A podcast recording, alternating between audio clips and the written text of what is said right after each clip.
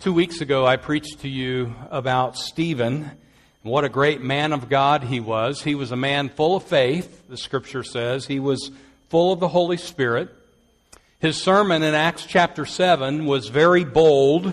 He preached to his listeners the truth of God, and it cut to the very depth of their being. But instead of repenting like they should have done, they came rushing forward towards Stephen with their arms outreached. They grabbed a hold of him and they drug him outside of the city to kill him.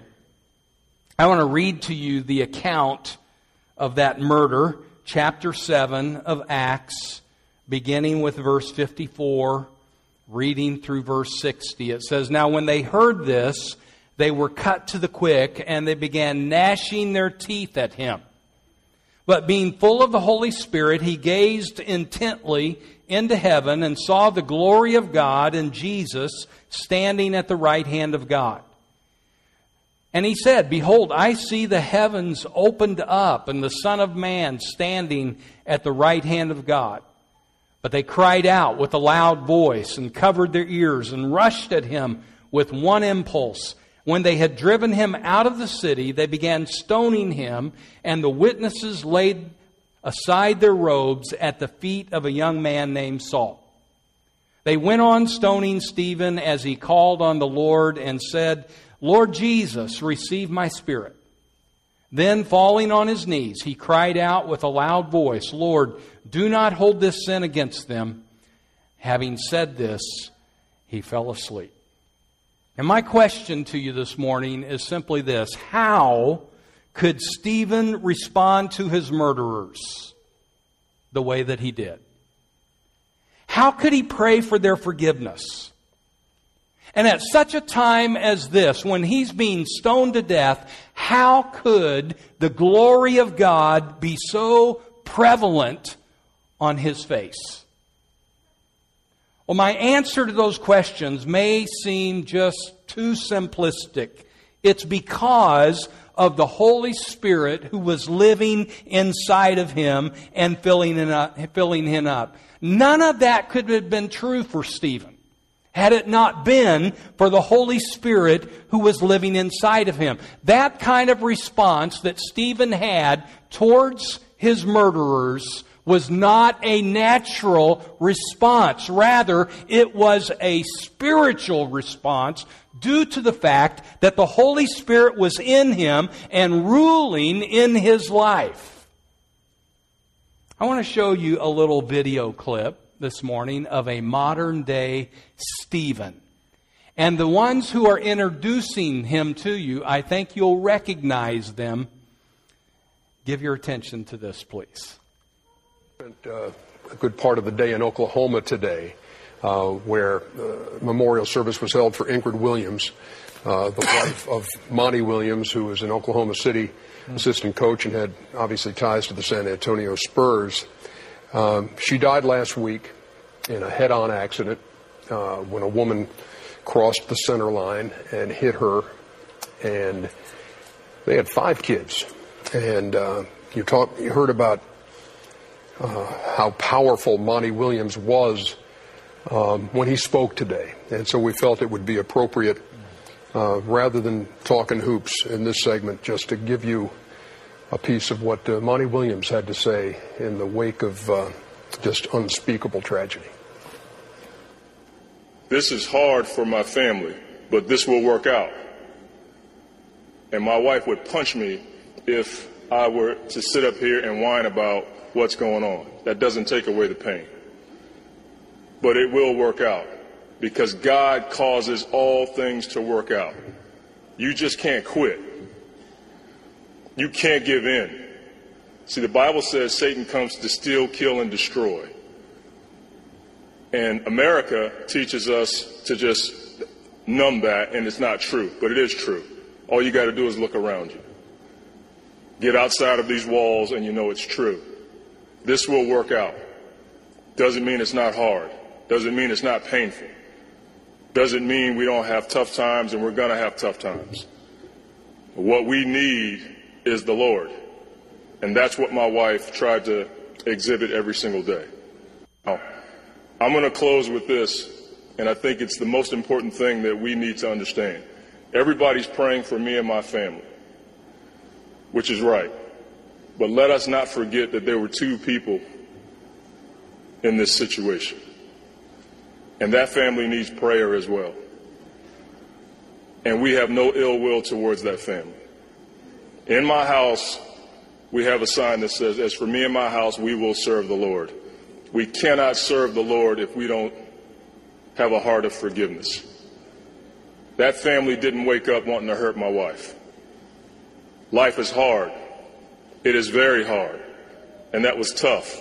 But we hold no ill will towards the Donaldson family. And we, as a group, brothers united in unity, should be praying for that family because they grieve as well. So let's not lose sight of what's important. God will work this out. My wife is in heaven. God loves us. God is love. And when we walk away from this place today, let's celebrate because my wife is where we all need to be. And I'm envious of that. But I got five crumb snatchers I got to deal with. I love you guys for taking time out of your day to celebrate my wife. We didn't lose her. When you lose something, you can't find it. I know exactly where my wife is. That is a modern day Stephen, isn't it? And how could he say that everything was going to be okay?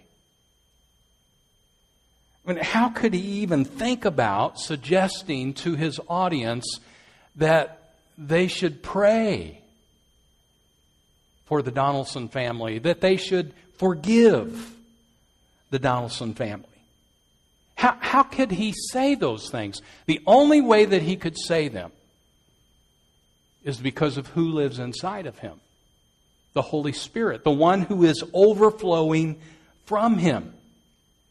You see, the Holy Spirit can lead us to do some very strange things from a worldly standpoint. But, but from God's viewpoint, it's not strange. Rather, it's the right thing to do. We could say it this way it's the Jesus thing to do because He did the same thing. Jesus is there hanging on the cross, and what's he? He's praying for those who are putting him to death. He's saying, Lord, forgive them because they don't know what they are doing. Now, it seems impossible to respond that way. But when the Holy Spirit is inside of us, ruling in our life, He will help us to do the unthinkable. He will help us to do that which seems the impossible to do. I, have obviously not ever been in Monty Williams' shoes or in Stephen's shoes. And I'll, I'll be honest with you this morning. I'd prefer not to be ever in their shoes because their pain is so great. I don't, I don't want to have that kind of pain. But one thing I do know that whatever trial we go through, Jesus is going to be with us through the trial. He will not abandon us. He will not play hide and seek with us. He will be with us. Stephen, as he's dying, as he's being stoned to death, he raised his eyes towards heaven, and who did he see? He saw Jesus. And I'm sure that was an assurance to him that everything was going to be okay. And it was okay. In just a few moments, God would take his life and, and, bring him into heaven. And Jesus was going to be there with his arms wide open. And at that moment, all of Stephen's past hardships were forever gone. Now, Monty Williams, for him, it's a different case. His life goes on. Stephen's life ended, and it was glory for him. But for Monty Williams, his life goes on. His pain isn't for just a few moments. Rather, his pain lives on for days, for months, for years. And, and, I would imagine that as long as he has breath, he will have some pain from this experience. Some of you here this morning know his pain personally. The good news is Jesus is with us amidst our pain. If we will look up to Him, we'll surely not miss Him. He is there. It's in our pain that He is the nearest to us.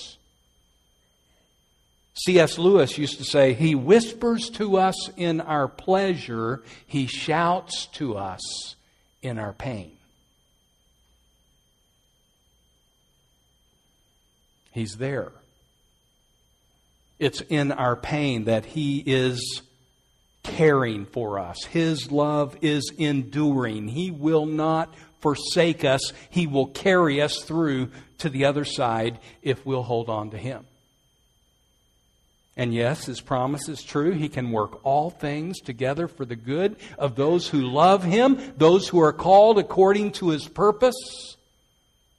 And I'm thinking about this event in Monty Williams' life, and he's testifying to those in the crowd at his wife's funeral that God can work all things together for the good.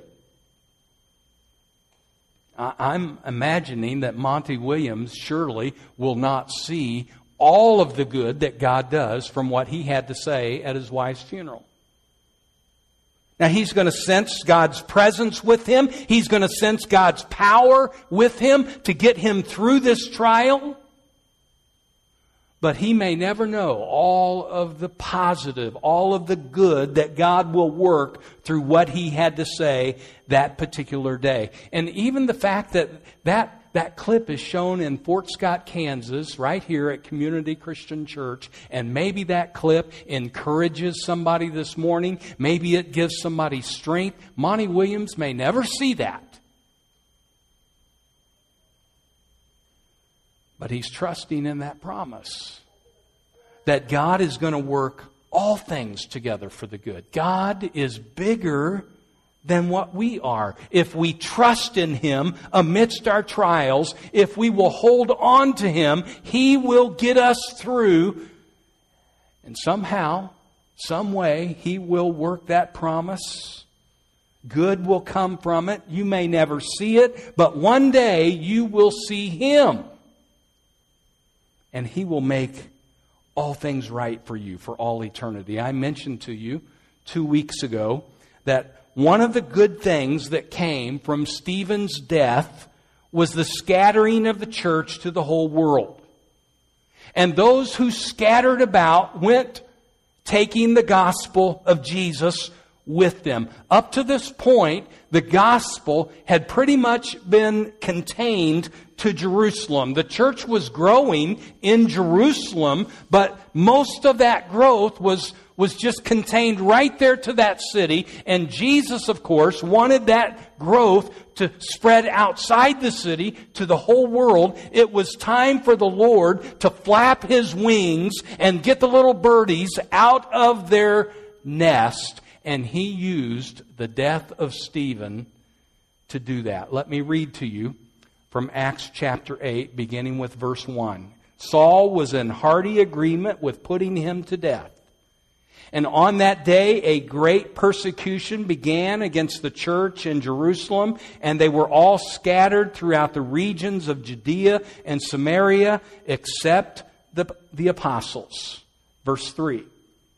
But Saul began ravaging the church, entering house after house, and dragging off men and women. He would put them in prison. Therefore, those who had been scattered went about preaching the Word. So the Lord was able to take a terrible event and do something with that to work good from it. And He's the same God today as He was yesterday. He still can make all things work together for good to those who love Him and to those who are called according to His purpose. I ate lunch with a, a fellow just a couple of weeks ago who has seen a lot of tragedy in his life. And it was in those tragedies that he found the Lord to be so very close to him and helping him and teaching him and transforming him to be the man that God wanted him to be. You know, I look back over my own life, and it's been in the valleys that he has proven his faithfulness to me over and over again. When I have gone through those valleys, he has been with me. And he has been able to take those valleys in my life, and it's in those times that he has grown me into his likeness, and he has proven his faithfulness over and over again. He has never let me walk through those valleys by myself. David said this in Psalms 23 Even though I walk through the valley of the shadow of death, I fear no evil, for what? Thou art with me. And he will be. You go through valleys in your life. If you will look up as Stephen did, you will see him there with you. We need to reach out and hold on to him. Moving on in this chapter 8 of Acts, Luke begins to tell us about Philip's ministry in Samaria. It says that Philip was proclaiming Christ and people were giving attention to what he was saying. That's a pretty good combination.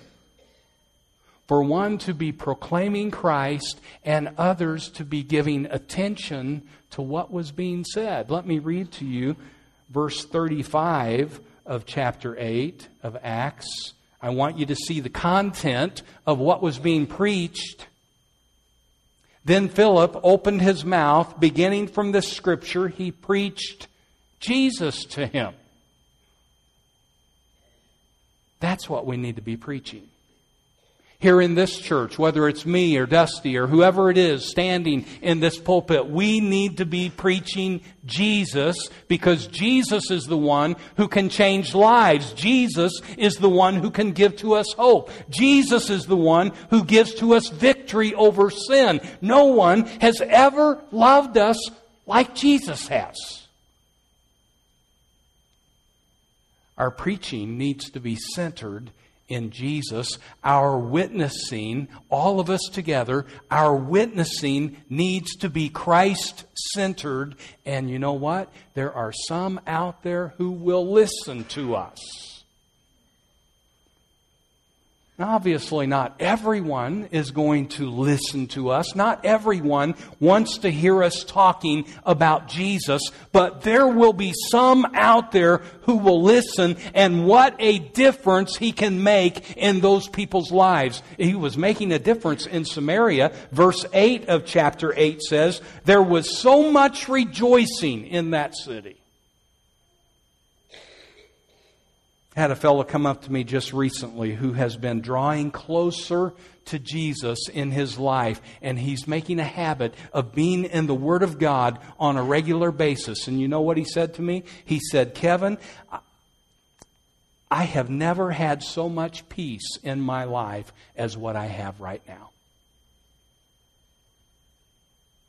And that's what Jesus can do for a person and in a person. He can bring peace. He can bring joy. He can make everything okay, even when things are not okay. You know what I mean? I mean? Things are not always okay in our life, but if we have Him as the centerpiece of our life, even when things are not okay, things can be okay. Jesus said it this way In this world you will have tribulation, but take courage. I have overcome the world. And so, even though everything in your life may not be okay, you can be okay because of Him who lives inside of you.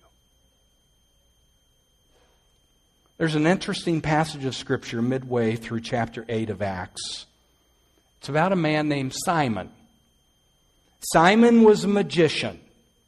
And we're not talking about a person who can play tricks on you with a, with a deck of cards or, or do amazing things through the sleight of hand. No, we're talking something a whole lot different than that. We're talking about sorcery. We're talking about witchcraft. We're talking about the power of darkness in Simon's life where the evil one had empowered him to do astonishing things, the text says. He was able to mesmerize the people through the power that the devil had given to him to a point that the people were calling him the great power of God. I was thinking about this. We, we shouldn't be surprised at this. When something good begins to happen in the name of Jesus, as it was happening there in Samaria, the church was growing, people were coming to Jesus, there was great joy in the city because of what Jesus was doing in their lives. We should not be surprised that Satan somehow shows up. And he did he shows up, and this man named Simon made me think of one of my trips to India back in 2005. We had the opportunity on that trip to sit down and listen to the testimony of several Indian preachers that worked with Ajai Lall. And I remember one particular preacher, Mihar Singh, was 72 years old at the time. He was their oldest preacher that worked for CICM. This one man had started over 30 churches and he had baptized over 3,000 people into Jesus. And in his testimony, he was telling us about a time that he met a man who was a magician. And he had such strong demonic power. This man, Mihar Singh said, he could put a curse on someone and they could just fall down because of the curse that was put upon them. He would put a curse upon someone and they would just start bleeding. And Mihar Singh approached this fellow and told him that the power that he was using was from the devil. And Mihar Singh said, I have a greater power than what you have. And the man wanted to argue with him. He said, No, you don't. And, and he said, You don't have that kind of power over me, this magician said. And so Mihar Singh challenged him. He said this Whoever has the greatest power, the other one has to follow his God.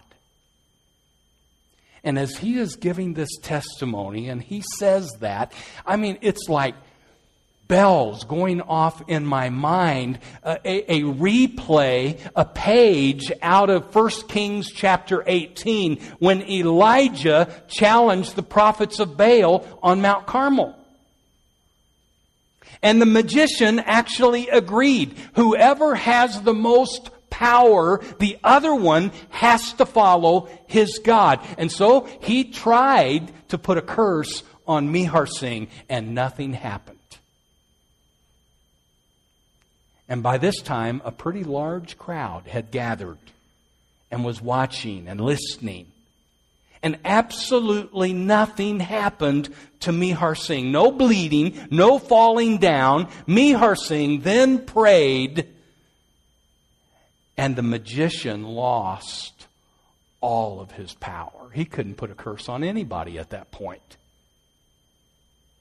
And it wasn't long after that that the magician and his whole family came to Mihar Singh wanting to be baptized into Jesus. And Mihar Singh said that he would baptize him on this condition. We will go back to that place where we had that confrontation and we will gather all of those same people there who were watching and listening and you will be baptized in front of those people. And so that is what they did. They went back and Mihar Singh baptized that fellow and what an impact was made on that entire area, Mihar Singh said. I told you about Mahipal not too long ago, who was a preacher in the Delhi area. Before he was a Christian, he was closely connected with a fellow who worked black magic.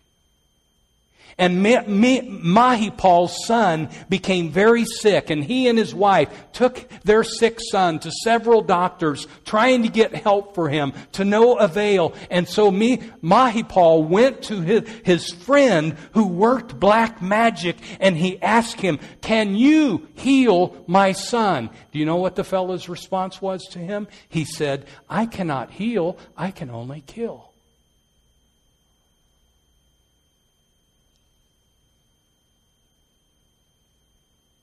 What I'm saying to you this morning is simply this that what Simon in Acts chapter 8 was dealing with was very real and very dark. But I want you to know that Jesus is greater. Do you believe that? Jesus is greater.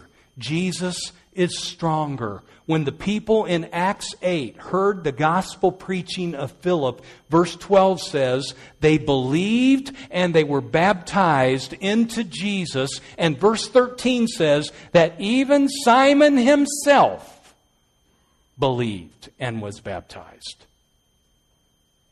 Now that's pretty awesome. God's, God's arms are open to all people, and God's power is greater than the power of darkness. And, and if Simon the magician can be saved, then the message to us is simply this anybody can be saved who comes to Jesus. Don't ever think that someone is unreachable. What happens, though, when someone gets saved? Well, the old devil he shows up. He doesn't go and get off in the corner and pout because someone has given their life to Jesus. He doesn't give up. No, he rallies the troops and he tries harder than ever to pull that person away from Jesus. And if you read on in this story about Simon's conversion, there are two people, Peter and John, who show up. They show up in Samaria from the church in Jerusalem. They are there to give support. They are there to give encouragement to the people of Samaria. And as they are there, they are laying their hands on people to impart to them the power to do miraculous works. And Simon is looking on. And he's seen Peter and John laying their hands on people and, and doing miraculous things through the power of God, and Simon likes what he sees. And he says, Hmm, I want some of that. I want some of that power. And so he offered Peter money. That if Peter would give to him the power to lay his hands on people and impart the Holy Spirit to them, well, Peter didn't like that.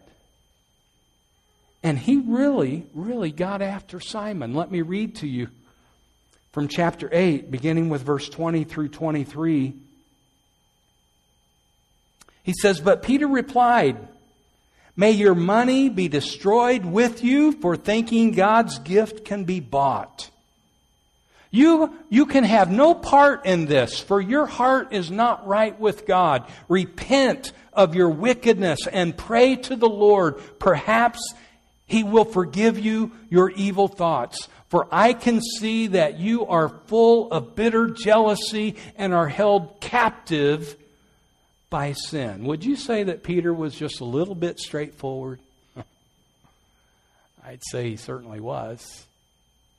He was a type A personality. I mean, he was confrontive, and you never had any doubt as to what Peter was thinking because he was going to tell you. But it was the truth, and Simon needed to hear it. Look and see what Simon's response was to Peter. Verse 24, he said, Pray to the Lord for me that these terrible things you've said won't happen to me. The good news my brothers and sisters, is that the door for repentance is always open to us.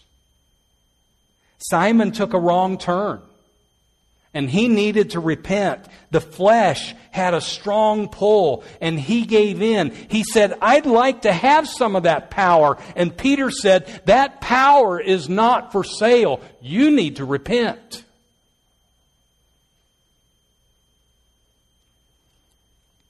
What I'd like for us to take away from this sermon is simply this we need to hold on to Jesus.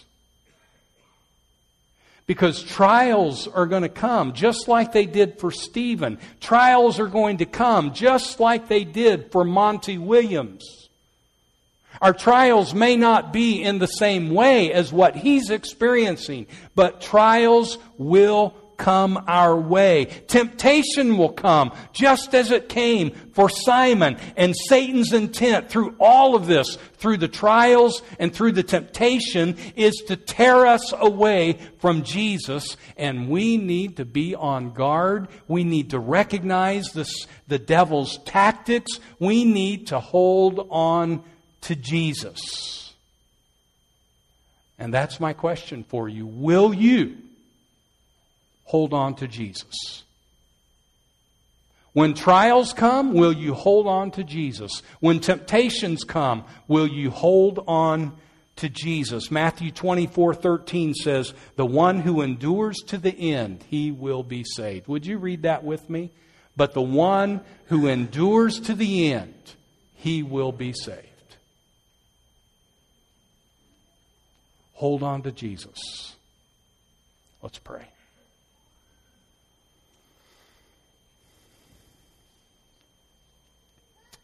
Lord, we believe it, though we may not be able to see exactly how.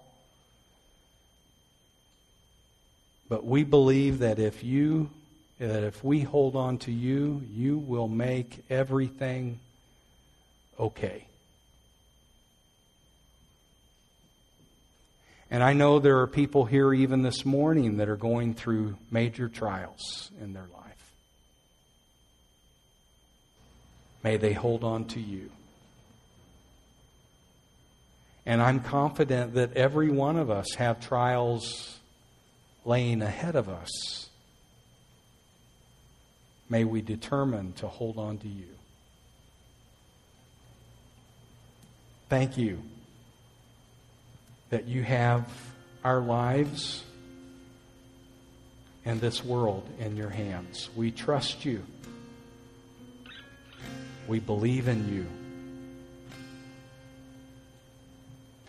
In Jesus' name.